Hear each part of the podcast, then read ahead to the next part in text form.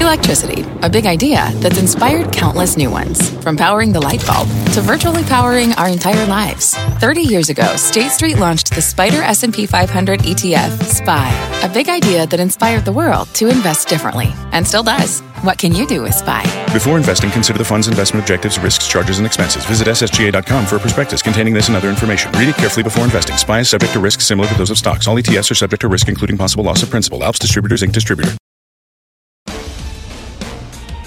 Thanks, Live from the NASDAQ market site overlooking New York City's Times Square, this is Fast Money. I'm Melissa Lee. Our traders on the desk are Tim Seymour, Karen Finerman, Dan Nathan, and Guy Adami. Tonight on Fast, retail's Mr. Fix-It, the man whose industry record spans decades, tell, tells us how he'd save America's struggling retailers. Alan Questrom joins us exclusively. Plus, trucking along why tonight could be an electric night for Tesla investors. We will explain. And later, a stealth software stock that needs to be on your radar heading into next week will bring you that name. But we begin with a brokerage bombshell. A source telling CNBC that Charles Schwab is in talks to buy TD Ameritrade, the merger would create a behemoth with more than $5 trillion in combined assets in consolidated space already undergoing massive upheaval. It all started just a few weeks ago when Schwab cut commissions to zero. That move sparking a flurry of headlines over the frantic race to the bottom. TD Ameritrade, E-Trade, Fidelity all following suit, but with today's news of a possible deal between two of the giants, has the race to zero become a sprint for survival? I don't know. Well, hello there, Mel. Oh, hello. I don't know if it's a race to zero. I don't know if it's a sprint to survival. I think it's genius by Schwab, and I think Dan Nathan, to my right, alluded to it few weeks ago when this all happened. I think Schwab was genius, cut rates to zero, watch the rest of their competitors go to zero effectively in terms of the stock. I mean, TD Ameritrade went from 50 to 32 almost in a straight line, and then a couple weeks later make an announcement like this. So they probably are buying the stock or buying the company at levels that they wouldn't have been able to buy them a month or so ago. So good for them. This makes Schwab a huge force now in the business and the play. They are the force. They, I mean, they were forced, but even more so now. And quickly, I think people say, well, E-Trade's next to go. Yeah, maybe. Not so fast. I think there's still room on the downside. And the second derivative play, in my opinion, a Morgan Stanley, for example, I think you're going to see, in my opinion, I think you're going to see advisors sort of flee the wirehouses more so than they have and go to names like this where they can hang their shingle, do their thing, get paid more, own their business. And I think this could be really negative for Morgan Stanley. It wasn't today. I think it could be.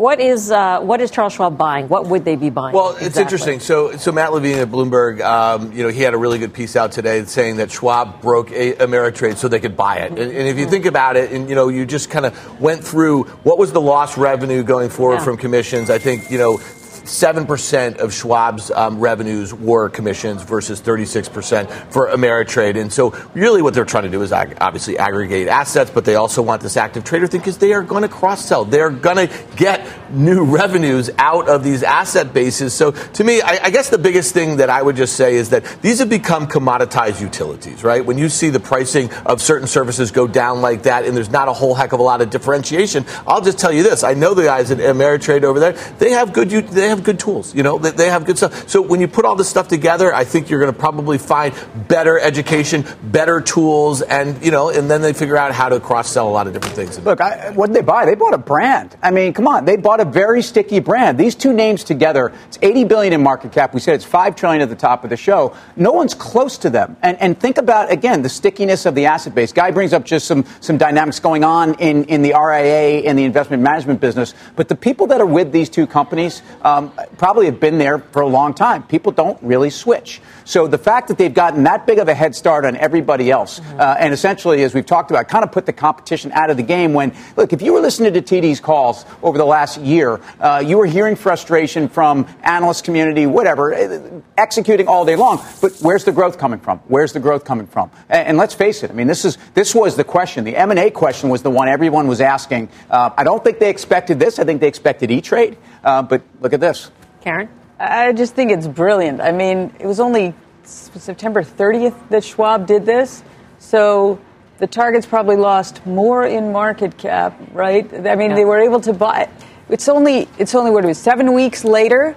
This has to have been started before today. These discussions, yeah. right? They seem to be very far along. That's got to be a couple of week process. Think about how quickly they went out there. They did this crushed everyone's business and then are seemingly able to buy a big swath of assets. I mean, that is pretty impressive. Now, obviously, it's a land grab. What do you do? You, I mean, if you're left, if you're an interactive broker, right? If right. you're an E-Trade, you you got to be scrambling because it's only going to get harder for you now. Not e- it's already hard enough as post September 30. Is it even possible for a Morgan Stanley or a Goldman Sachs to, to buy one of these platforms? I mean, from a regulatory perspective, even. I would think absolutely from a regulatory yeah, perspective. It's right. Possible. I mean, the amount of assets. You know, you know what's there, so funny? That is such a 1999 question. Those, those literally, if fast money existed in 1999, those were the questions that were being asked. Will E Trade get? No, I'm just saying we're partying like it's 1990, 20 years later. I mean, that, that's really be. it's really interesting to think of the evolution. They were massive disruptors in the 90s. You know, Schwab were, was a massive disruptor well, in the 70s or whatever. Datek. No, I, I get it. I, yeah, but the, so so the thing is, I think the only path forward though is really consolidation amongst what we would used to call the discounters, and now we just call them online. Well, and and disruptors who are getting disrupted themselves, right? So Robinhood came out, so you had you, had, yeah. you basically had platforms that were saying we're, we're, throwing this out. So, so they were disrupted, and, and, they jumped ahead, and all those you know you know they skated where the mm. puck was going, and all that stuff, and and boom, and here we are today, and nobody's even close. But one uh, last thing about antitrust, I mean, the customer is paying zero now for a lot of things. It's hard. I mean, maybe in maybe the administration would have some problem. I doubt it. The, the, the market share is an issue, is right? I mean, the, I don't know. Are, but you know what's really interesting? When you think about the combined revenues of these two what companies, it's like $16 billion. And a guy just mentioned Morgan Stanley. It's yeah. a, a, company that's going to have a similar market cap to the combined entities, and it's got $40 billion in sales. It's just much more diversified. So I think that you could see a, a big um, investment bank buy I something like that. It would just be a much smaller percentage of their whole. Um, it actually makes it more competitive in a way. If you see six online brokers go to three, that's not a great situation. That's when regulators start to get their antennas up. Just think about in the wireless space when when they weren't even allowing like three and four to merge, when you had these this duopoly, which right. was AT and T and Verizon, I think you'll probably get to that point at some point, not too distant future. I mean, Schwab was genius for a number of reasons, not least of which only think like seven or eight percent of their revenues were driven by commissions, where E Trade and some of these other places are anywhere from 15% to 30%. So they could say, you know what, we can afford to go to zero.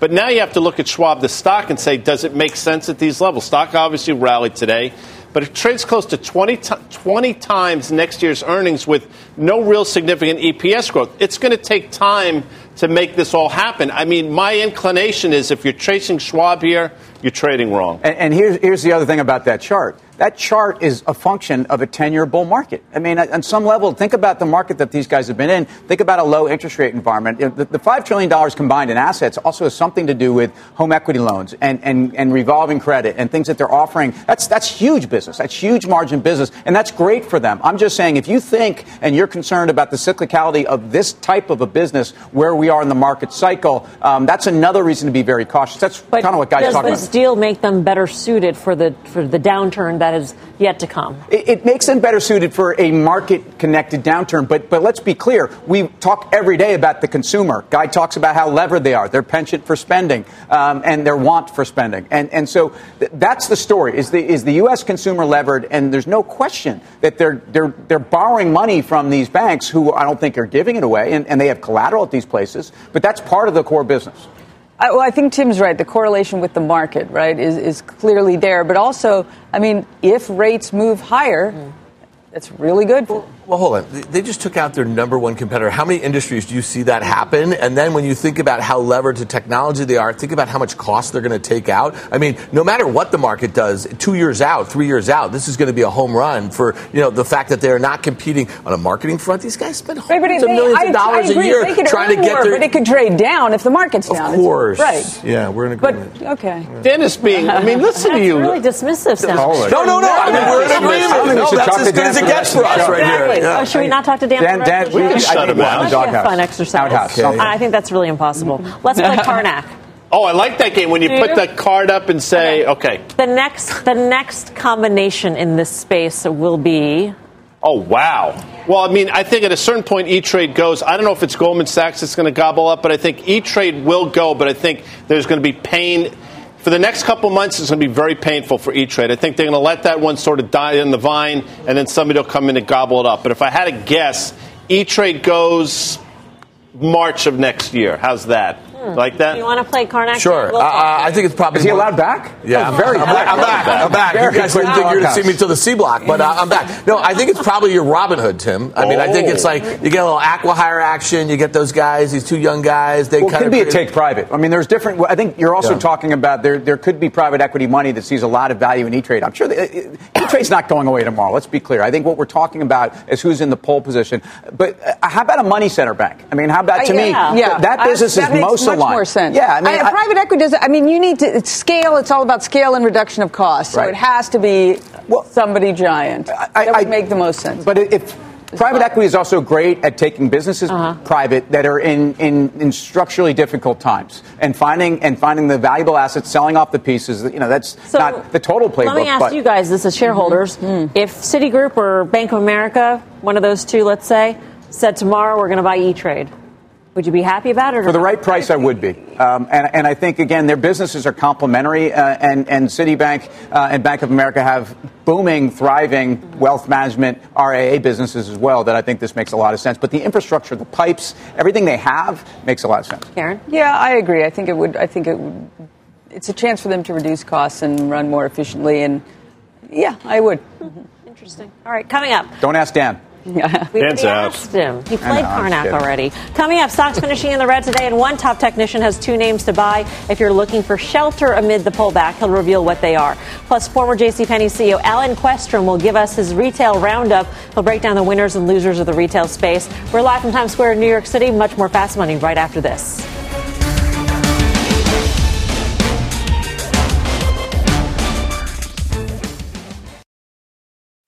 What's on the horizon for financial markets?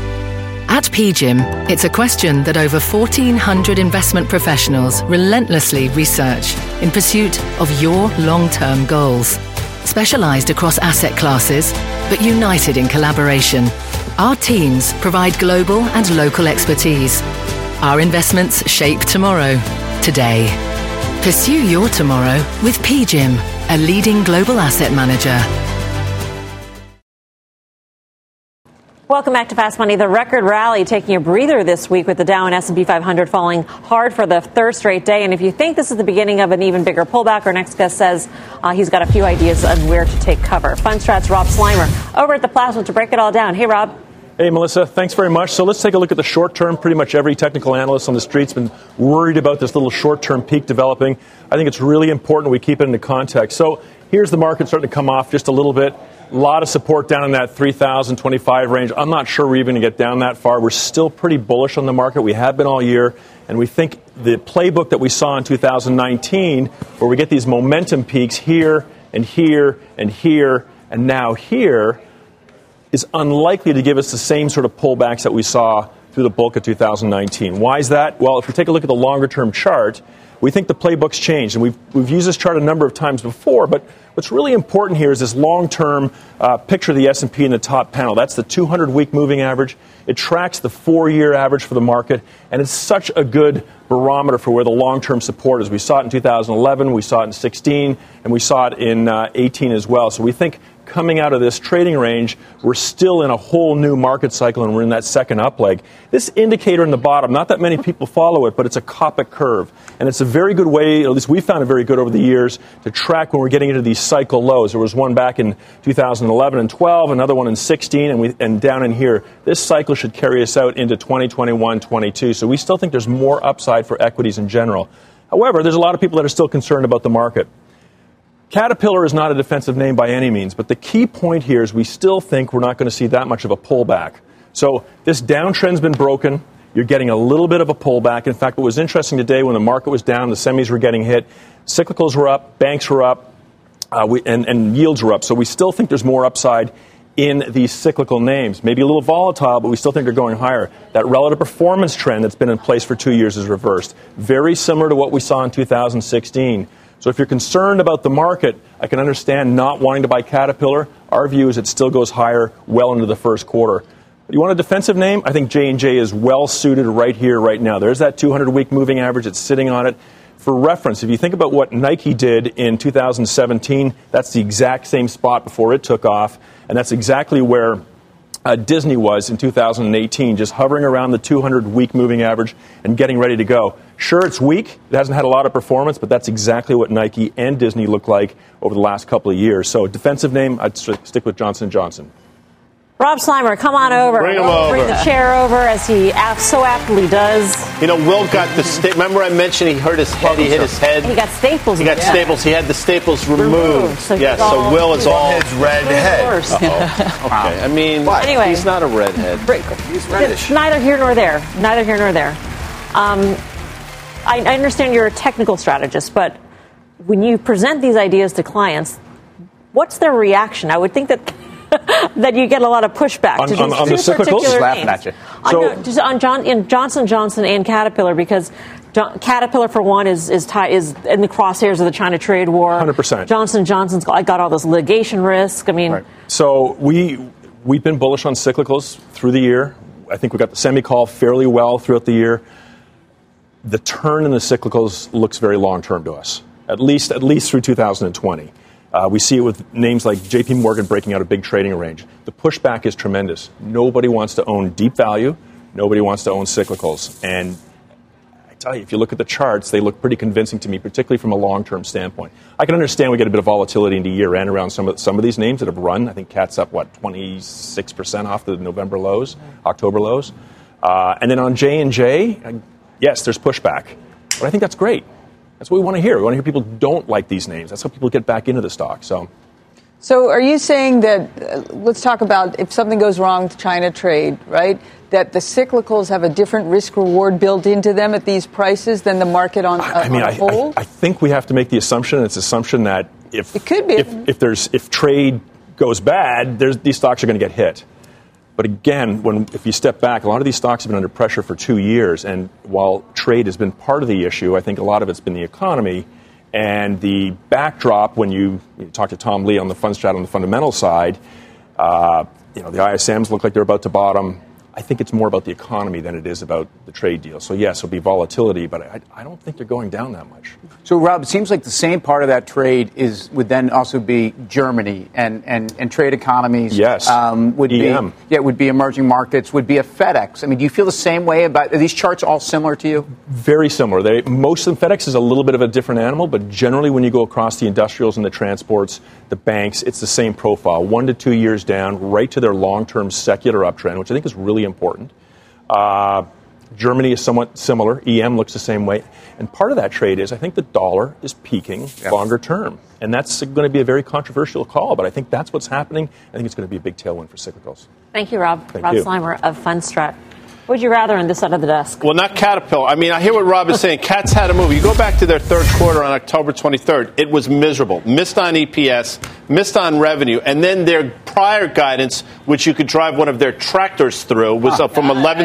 It's true. 1175 to 1275 was their guidance. They ratcheted that down to 1059 to 1109. So now you have negative EPS growth, and it trades at too big a valuation. So I understand if you think some magical China deal is going to happen, and all of a sudden every every rig in the country is going to have a Caterpillar label next to it. I just don't see that happening. I would take profits. Yeah, listen, I'm not playing your game, but uh, you know, back to his SPX, I- the, why the did I S&P let you talk 500, here? And he's calling for a, a, a, little pullback. Let me tell you this: the December 31st quarterly SPY, that's the ETF that tracks the S&P 500, the at-the-money put is less than five dollars. That's one and a half percent. The S&P is up 24 percent. If you thought you wanted protection between now and the end of the year, it costs you one and a half percent. That's pretty astounding, and it tells you there's a level of complacency right here. And I think you're probably going to be right back towards that, uh, you know, that 300 level in the or 3,000, I guess, in the S&P.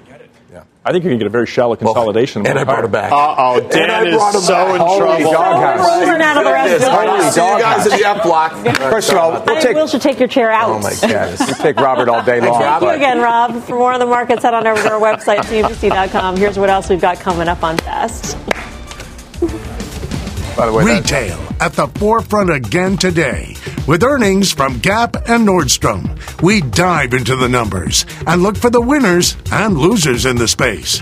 And then we explore the universe of under the radar software companies to find out how the options market is betting on Veeva Systems.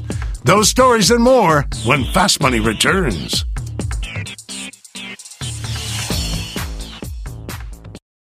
Canva presents Unexplained Appearances. It was an ordinary workday until. That presentation appeared out of thin air. Also, it's eerily on brand. Wait, did that agenda just write itself? Words appear, making this unexplainable case. Unexplainable? It's Canva's AI tools. I can generate slides and words in seconds. Really? the real mystery is why I'm only learning this now. Canva.com, designed for work. Wouldn't it be great to have all your investment and retirement accounts in one place? Yahoo Finance, our sponsor today, makes it easy. I use it to put my investment account and 401k accounts into one hub and get expert tips that help me confidently manage my money. For more than 25 years, Yahoo Finance has been the brand behind every great investor. Whether you're a seasoned investor or are looking for that extra guidance, Yahoo Finance gives you all the tools and data you need in one place. They're the number one finance destination, producing a holistic look at the financial news cycle, including breaking news, original editorial perspectives, analyst ratings, independent research, customizable charts, and so much more. Securely link your brokerage accounts for a unified view of your wealth, including 401k and other investments. A comprehensive perspective is what sets apart great investors, and it's how Yahoo Finance ensures you have the insight to look at your wealth in its entirety. For comprehensive financial news and analysis, visit the brand behind every great investor, yahoofinance.com, the number one financial destination, yahoofinance.com. That's yahoofinance.com. Welcome back to Fast Money. The retail earnings keep rolling in. Shares of Nordstrom and Gap both on the move after reporting results. Let's get to Courtney Reagan back at headquarters with all of the de- details. Courtney. Hi, Melissa. So Nordstrom shares are up almost 9% here after beating earnings by a wide margin, increasing full year guidance. So that one just by a bit. The off price Nordstrom rack business, positive sales growth 1.2% on less inventory. So that's good. But the department store sales business unit saw net sales fall more than 4%. Overall, fewer markdowns in the quarter, so that did help grow margins. On the call, executives said there's been a quote, strong response to that new New York City flagship just one month in, and a stronger sales lift more so than expected at the men's store across the street. Co-president Eric Nordstrom said, quote, opening this flagship has been perhaps the most important milestone in our company's long history. First imagined about 20 years ago, and it took seven years from start to finish to open those doors. Well, Gap shares, those are higher too, as the adjusted earnings came in slightly better than that pre-announced number two weeks ago. The comps, though, unchanged, down 4%, and that lowered full year earnings guidance, that one was reaffirmed. On the call, interim CEO Robert Fisher said the search for a new permanent CEO is moving with, quote, urgency, and the company is looking at both internal and external candidates. Fisher also said the Old Navy spinout is moving forward the board and I continue to believe in the strategic rationale of the separation and the benefits it is expected to provide. First, the focus provided by separation will enable both Gap Inc. and Old Navy to better serve their two distinct customer sets, each with an operating model tailored to their respective business needs.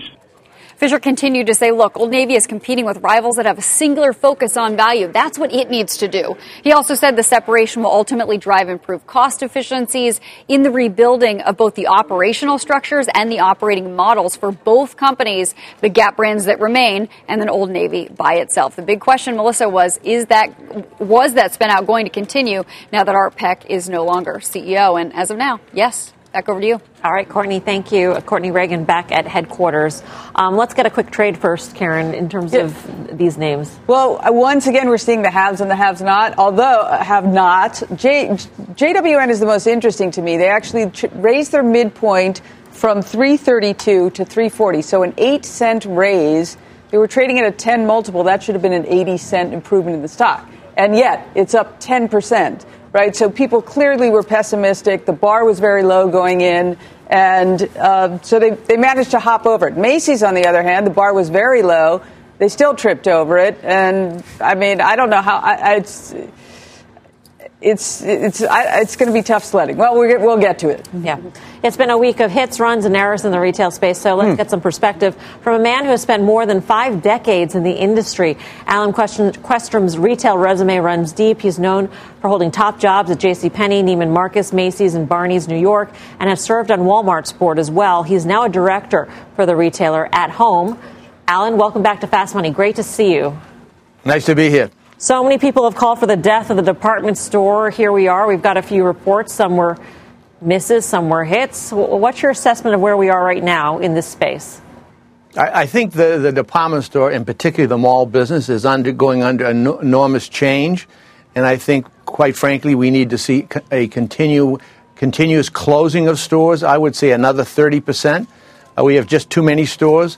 I think the good news that you've heard from Nordstrom, even though their business was down, they have fewer stores. I think they can put the kind of attention into those fewer stores that are needed in the department store space. The stores have got to be exciting. There's got to be a reason for being there. And quite frankly, right now, I don't know what the reason to go to Penny's or what the reason to go to Macy's is. If you go into the Nordstrom store, quite frankly, you go in, they have terrific sales associates. Their new store that they've just opened has a tremendous presentation of food, which brings a lot of energy and it brings people back into the store on a regular basis, particularly in the city. That may not work so well in the suburbs. I think one of the things you see when you see the Walmarts and you see the Targets, they have a grocery store business. That grocery store business at Walmart is over 57% of their business. Mm-hmm. That means people are coming in every week to buy. In the case of the department stores, they don't have that people are not coming in because now they can buy it on the internet. And it, it's not that it, they have their internet business themselves, but the point is if I don't come in to buy it in the store,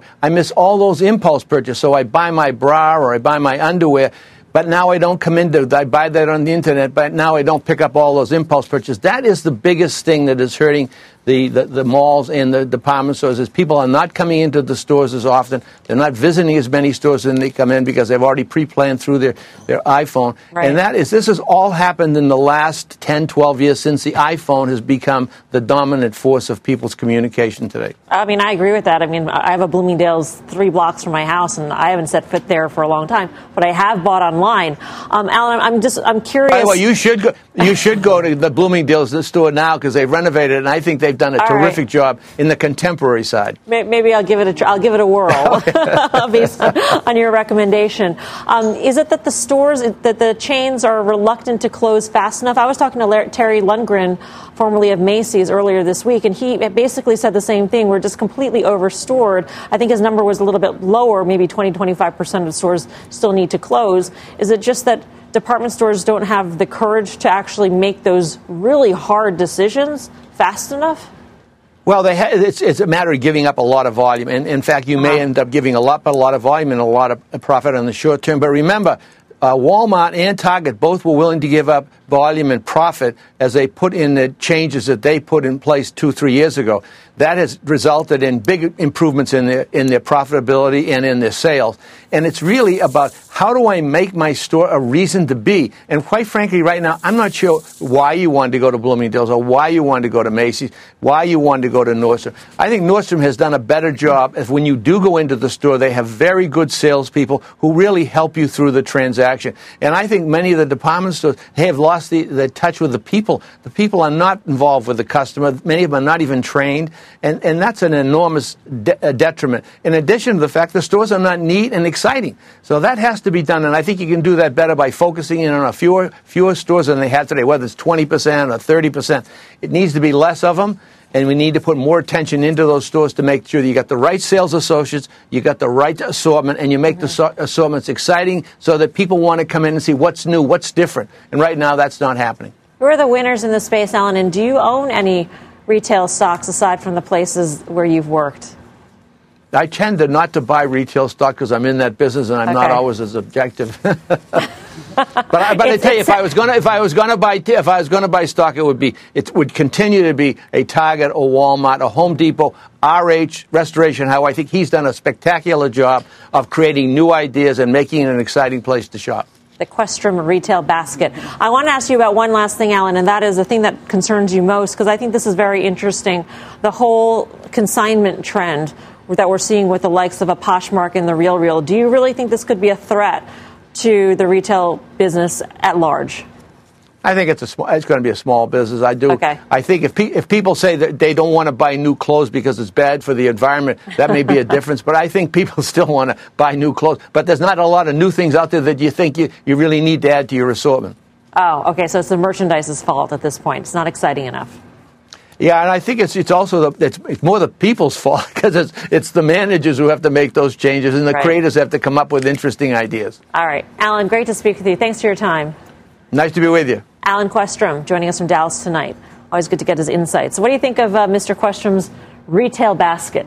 I, I, I, like it. First of all, I mean, it's hard to argue with Target and Walmart. I mean, Target, yeah. who needs to own, you know, Bitcoin and, and, and other high octane? I mean, Target's cannabis. been emerging market cannabis. I mean, you, you, can own Target and have the kind of returns that you've had across the board. So, um, what's interesting is is he also had Lowe's in his list of folks that have lost touch with their customers. That's pretty interesting because Lowe's just gave you numbers that were actually quite strong, even though they do you know, they traded a two-turn discount to, to Home Depot. Uh, but I, I, think the big box stores, you can also make an argument that there's too much competition in too many stores. And I think that the valuations here are a little bit scary you know, here on the Fast Money, we try new things, and we've recently tried something. Why are you smiling at me, Dan? I don't know. I, we, you're, Dan's being so mean to everybody what tonight. What are you talking about? But we, we started something I, called the Chart of the Week. Do you uh, recall yes, that, Melissa Lee? And, and, the most recent Chart of the Week was the Restoration Hardware, and I still think on valuation, I, I still think that stock can go higher. And quickly, Nordstrom's.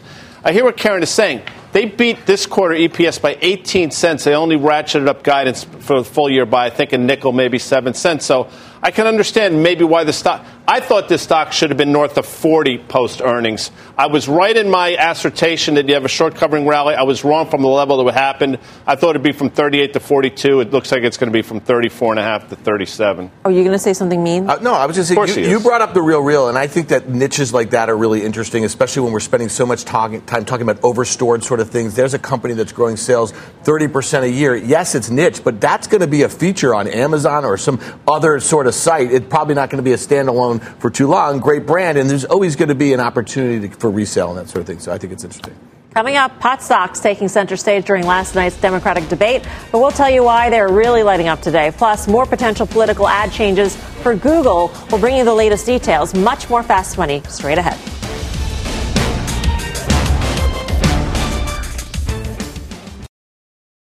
Issues do matter. I, I, have a lot of respect uh, for, for the vice president. He has sworn me into my office as a hero. This week, I hear him literally say that I don't think we should legalize marijuana. I, I, I, I thought you might have been high when you said it. That was Cory Booker taking swipes at former Vice President Joe Biden's stance on marijuana at last night's Democratic presidential debate. Cannabis stocks soaring for a second straight day today. So, um, is this cannabis craze turning a corner at this point? I mean, they, they got. We got to. We got to. Let's take this with a grain of salt. After the, the battering early in the week, there's yeah. an argument that maybe Monday, Tuesday, we actually Monday we had that capitulation moment, blood in the streets. But the, the positives of the last few days. So you have uh, Congress voting for the first time on federal prohibition, ending it. I mean, that, that's something that um, the the more is the acronym, and the E is expungement, which is what Cory Booker's talking about. That's exciting stuff. That's very important stuff. Ontario was out today, and if you listen to all the Canadian LPs in their devastating devastatingly bad earnings. They talked about how Ontario, the one place where they actually need to have retail open to sell all these high octane or high margin products, um, is, is not been doing it. That was a major issue. Ontario comes out today, says they're going to change that dramatically. Then you have U.S. operators like Curaleaf and GTI in the last couple days are profitable. Actually, don't need to come to market necessarily. GTI's numbers were fantastic. And I think you have a dynamic here where people could see the profitability uh, at the end of the rainbow. Doesn't change the dynamics in capital markets a bit. It's a very difficult time. Shouldn't that be a push pull for the U.S. operators, though? I mean, what you said about the House moving forward or closer to federal legalization and them being profitable, federal legalization would be bad for them. Well, it, it? I think, first of all, if you ask a lot of the companies, the, the big multi state operators, while it, it, affects their profitability, they're very happy building the businesses that they're building. And you, look, you're seeing separation between the haves and the have nots in the multi state uh, dynamics. I don't think, by the way, the, the, the real reading of that in the House isn't going to come till late 2020. It's a momentous event towards legalization, gives people a sense it is happening, but you're right, the industry doesn't want it to happen that quickly. It's all about profitability. It doesn't change the trends in, in the short run, but we got so oversold. Canopy growth is up 50% in three days. Okay, yeah, this is extraordinary. It's the biggest company in cannabis and added two billion in market cap. That's noteworthy. Doesn't mean it changes everything. It just means that things were really overdone. Yep. From the politics of pot to the advertising of politics, Google making some big changes as we gear up for the 2020 election. Let's get to Julia Boorstin with the details. Hey, Julia. Melissa, Google announcing that it will stop giving advertisers, political advertisers, the ability to micro target their political ads. That means that candidates will be able to target based on age and gender and postal code, but not using data about political affiliations or public voter records. Google also clarifying its policy on misleading advertising, saying it does ban any false claims and prohibits things such as deep fakes, but it says that the number of ads on which it takes action for those violations is uh, expects them to be very limited. Now, Google plans to roll out this ban in the next week ahead of the uh, December 12th general election in the UK, and then will make these changes more broadly uh, globally in January. Now, in response to Google's announcement, Facebook, which does not fact check political ads, saying, quote, we've provided unprecedented transparency into all U.S. federal and state campaigns, and we prohibit voter suppression in all ads. As we've said, we are looking at different ways we might refine our approach to political ads. Now, putting these comments and these moves into context, Twitter CEO Jack Dorsey recently announced that Twitter is banning all political and issue advertising, while Snap allows political ads but fact checks all of them. All of this comes amid growing regulatory concern from legislators about the power of the tech giants. Federal Election Commission Chairwoman Ellen Weintraub recently called for a ban on micro targeting, and the Honest Ads Act, which proposes online political ads follow the same rules as TV ads, was reintroduced earlier this year after being originally introduced back in 2017. Now, political ads are just a tiny fraction of the ad revenue of these tech giants, but how the companies that we're talking about here, Facebook and Google, and to a lesser extent also Twitter and Snap, decide to handle these issues around political ads will be very important when it comes to the regulatory scrutiny that they face. Melissa, back to you. All right, Julia, thank you. Julia Boorstin in Los Angeles for us.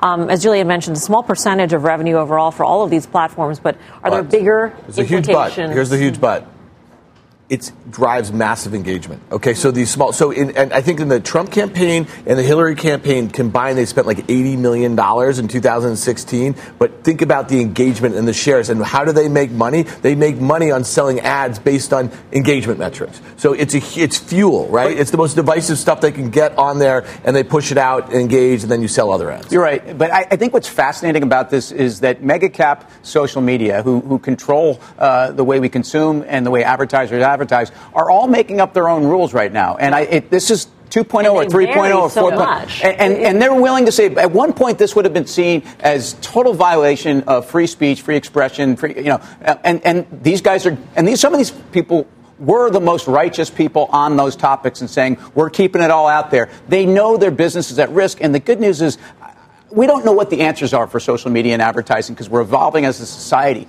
But, but these are important folks that are making important decisions, and they're decisions they wouldn't have made a year ago. Yeah, I think there's a couple constituencies, right? They're under the microscope politically. Yeah. There's that. But also, I think there was pushback internally from their employees about how they felt about what the company should be doing. Mm-hmm. So I think that was an important constituency as well. Uh, I don't know that it's going to make a big difference in I don't think it's going to make a big difference in earnings. I hear you on engagement, but I, don't think it moves the needle that much. Right, just because the revenue is so small. Well, Facebook's engagement on October 30th, that third quarter, was actually north of 66%, I think, for one of the first times in, in recent memory. The stock, look, I think the stock, for all the noise that's out there, and there's a lot of noise, you look at that third quarter and it was absolutely spectacular. Yes, you can say maybe the fourth quarter guide was a little squishy. I think they're sandbagging. I think this stock wants to trade back to that July 2018 high of 211 or so, and we'll see what happens when it gets there. All right, up next, Tesla set to unveil its highly anticipated Cybertruck in Los Angeles tonight. We'll tell you how the big reveal could drive the stock. Plus, mm-hmm. options traders are loving one soaring software stock up nearly 70% this year alone. We'll tell you the name and how they're playing it. Don't go anywhere. Much more fast money right after this.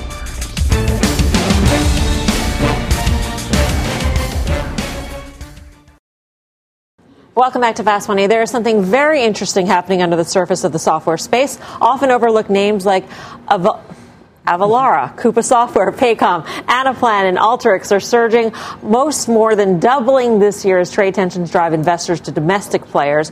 There is one more name reporting earnings next week, and our next guest says it could be the next software sleeper to soar.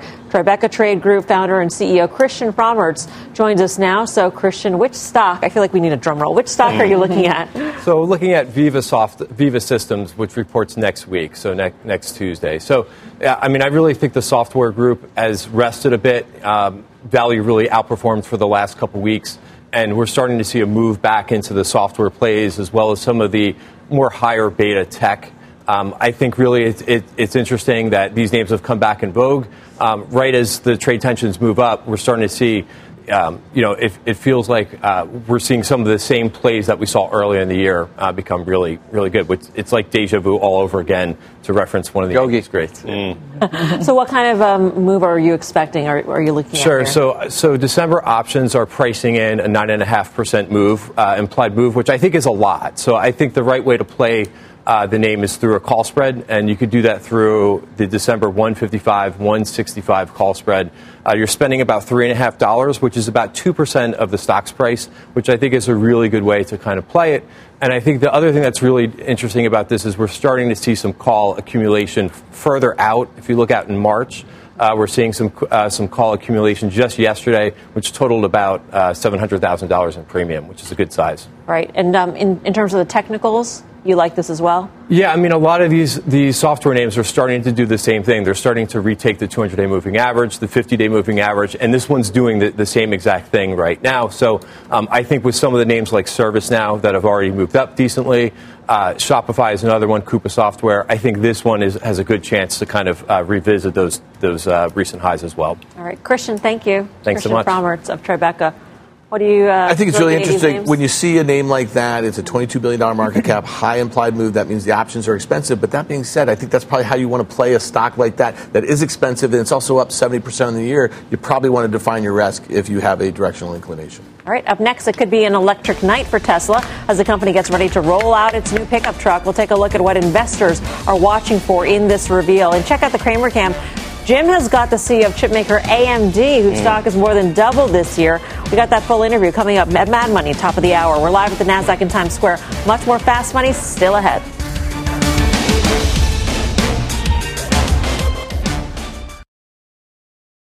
Welcome back to Fast Money. Shares of Tesla trying to get back to all time highs as the company gets ready for its big Cybertruck reveal tonight. Phil LeBeau's got all the details on what we can expect. Hey, Phil. Melissa, you know the usual with these reveals. Elon Musk is going to put on a show later tonight in California. And when he does, the Cybertruck, people forget about what they're going to show us. These are the things that people are going to be focused on in terms of the details about the truck range, towing capacity. We expect that it will be able to be a truck that you can plug in tools to, other accessories. Basically, think about uh, if you had a generator on wheels, so to speak. And finally, the base price will it be under fifty thousand? Elon Musk says that's where he wants to keep it at. This is him talking last month about the Cybertruck. my opinion, and this could be totally wrong, it could be totally out to lunch here, but uh, I think the Tesla Cybertruck is our best product ever. And they're not going to have it out to the customers until probably late 2021. We'll see if they give us some details today. That's the estimate at this point. GM today said that by the fourth quarter of 2021, it expects to have its first electric pickup truck. Ford likely will be in that 2021 time range as well. Rivian, maybe 2021, maybe 2022. And finally, Melissa, I want to show you this truck. This was announced today by Lordstown Motors. And you might be saying, Lordstown Motors? Who's that? Remember the old Workhorse company? I shouldn't say old Workhorse company. They bought Lordstown plant from General Motors. This is going to be the electric truck, the first one that they expect to build in that plant coming in the fourth quarter of 2020. As you take a look at shares of Tesla, remember the reveal is oh, about 11, 11.15 tonight, Eastern time. Melissa? Do we, um, you know, cash spend, cash burn has been a concern for this company. Phil, um, do we know anything about the economics of, of the No. build of this truck? No, that's Okay. that's the great fascination with this, the economics of it, and also is it going to be a niche model, or is this something where they're going to say, look, we think we can sell these and really take on the pickup truck dominance of the big three? I would steer more towards the niche model at this point. All right. Phil, thank you. Phil LeBeau in Chicago for us. Um, we know that the crossover Y and the Model 3, supposedly they share lots of parts, and so there's some economies of scale there. But for the company to embark on a brand new vehicle, we don't know where it's going to be made. We don't know if there are common parts with another vehicle that they make. I don't know. There are a lot of questions. Lot, there, there, are a lot of questions, and the biggest question is: Can the stock continue from its 175 to 354 unabated move over the last couple months? And I would submit no. Now I've said that now for probably the last 35 or 40 dollars, so that's been wrong. But you have to ask yourself: I mean, is this the sell the news event? I think it is. Now the 386 level that we saw in June of 2017, I think that's what people are flagging. I don't think we get there. So 380 certainly on the charts is a place that you can see resistance. Sell the news event means that this is an event that I think we are expecting to be a catalyst. I don't think that this is a catalyst. The catalyst for this company is doing 360 to 400,000 in deliveries this year and being profitable again. And so, you know, I, I you know I'm cynical on the stock. You know I'm short the stock. So, I, you know, my view is that these tend to be sideshows. The, the most important thing is, you know, can they make this at 45 grand? Probably not if they can't make the Model 3 at 35 grand. But the, the point, more importantly, is let's see profitability, let's see free cash flow, and follow through on what were trends that were extraordinary. And, and, I think that's really the most important thing for the stock. The other thing that's limiting about the stock or about this particular truck is that a pickup truck is really popular in the United States, but not around the world. Yep. And Tesla's a global company at this point. That's what they are sort of banking on, right? That they could get economies of scale by being global. This is this is niche in so much that as the U.S. is a primary market for this vehicle. Well, so Cathie Wood for ARK Investment, big Tesla bull. She has been for a long time, been on the show a bunch. Today she said, or on the network somewhere, she said that, that EVs are about to explode in America. And let me tell you what happened this week that I think is a lot more interesting than that. I think the Ford Mustang Mach E a lot of transparency on pricing. They had five different models. They told you exactly when they're going to be. I'll bet you they deliver on price and execution, on timing, and that's why I think EVs explode eventually in the U.S. Up next, final trades.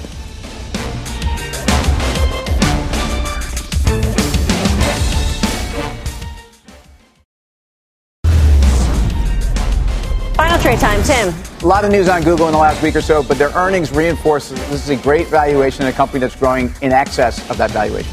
Chairwoman. Yes, I find myself in the uncomfortable position of agreeing with Dan. Oh. Oh. I do oh. think protection, protection is well priced here, Godot, if you want to stay long. Dan? Uh, yeah, I'm very comfortable being with Guy's Twitter here. I think it's kind of bottom there. Twitter. Nuance. Breaking out to the upside, Melissa. That does it for us. We'll see you back here tomorrow at 5 for more Fast and Mad Money with Jim Cramer starts right now.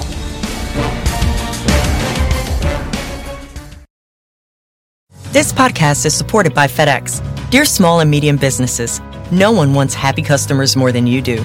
That's why FedEx offers you picture proof of delivery, packageless and paperless returns, as well as weekend home delivery to 98% of the U.S. on Saturday and 50% on Sunday. See the FedEx service guide for delivery information. FedEx Ground service is also faster to more locations than UPS Ground. See what FedEx can do for your business. Absolutely, positively FedEx.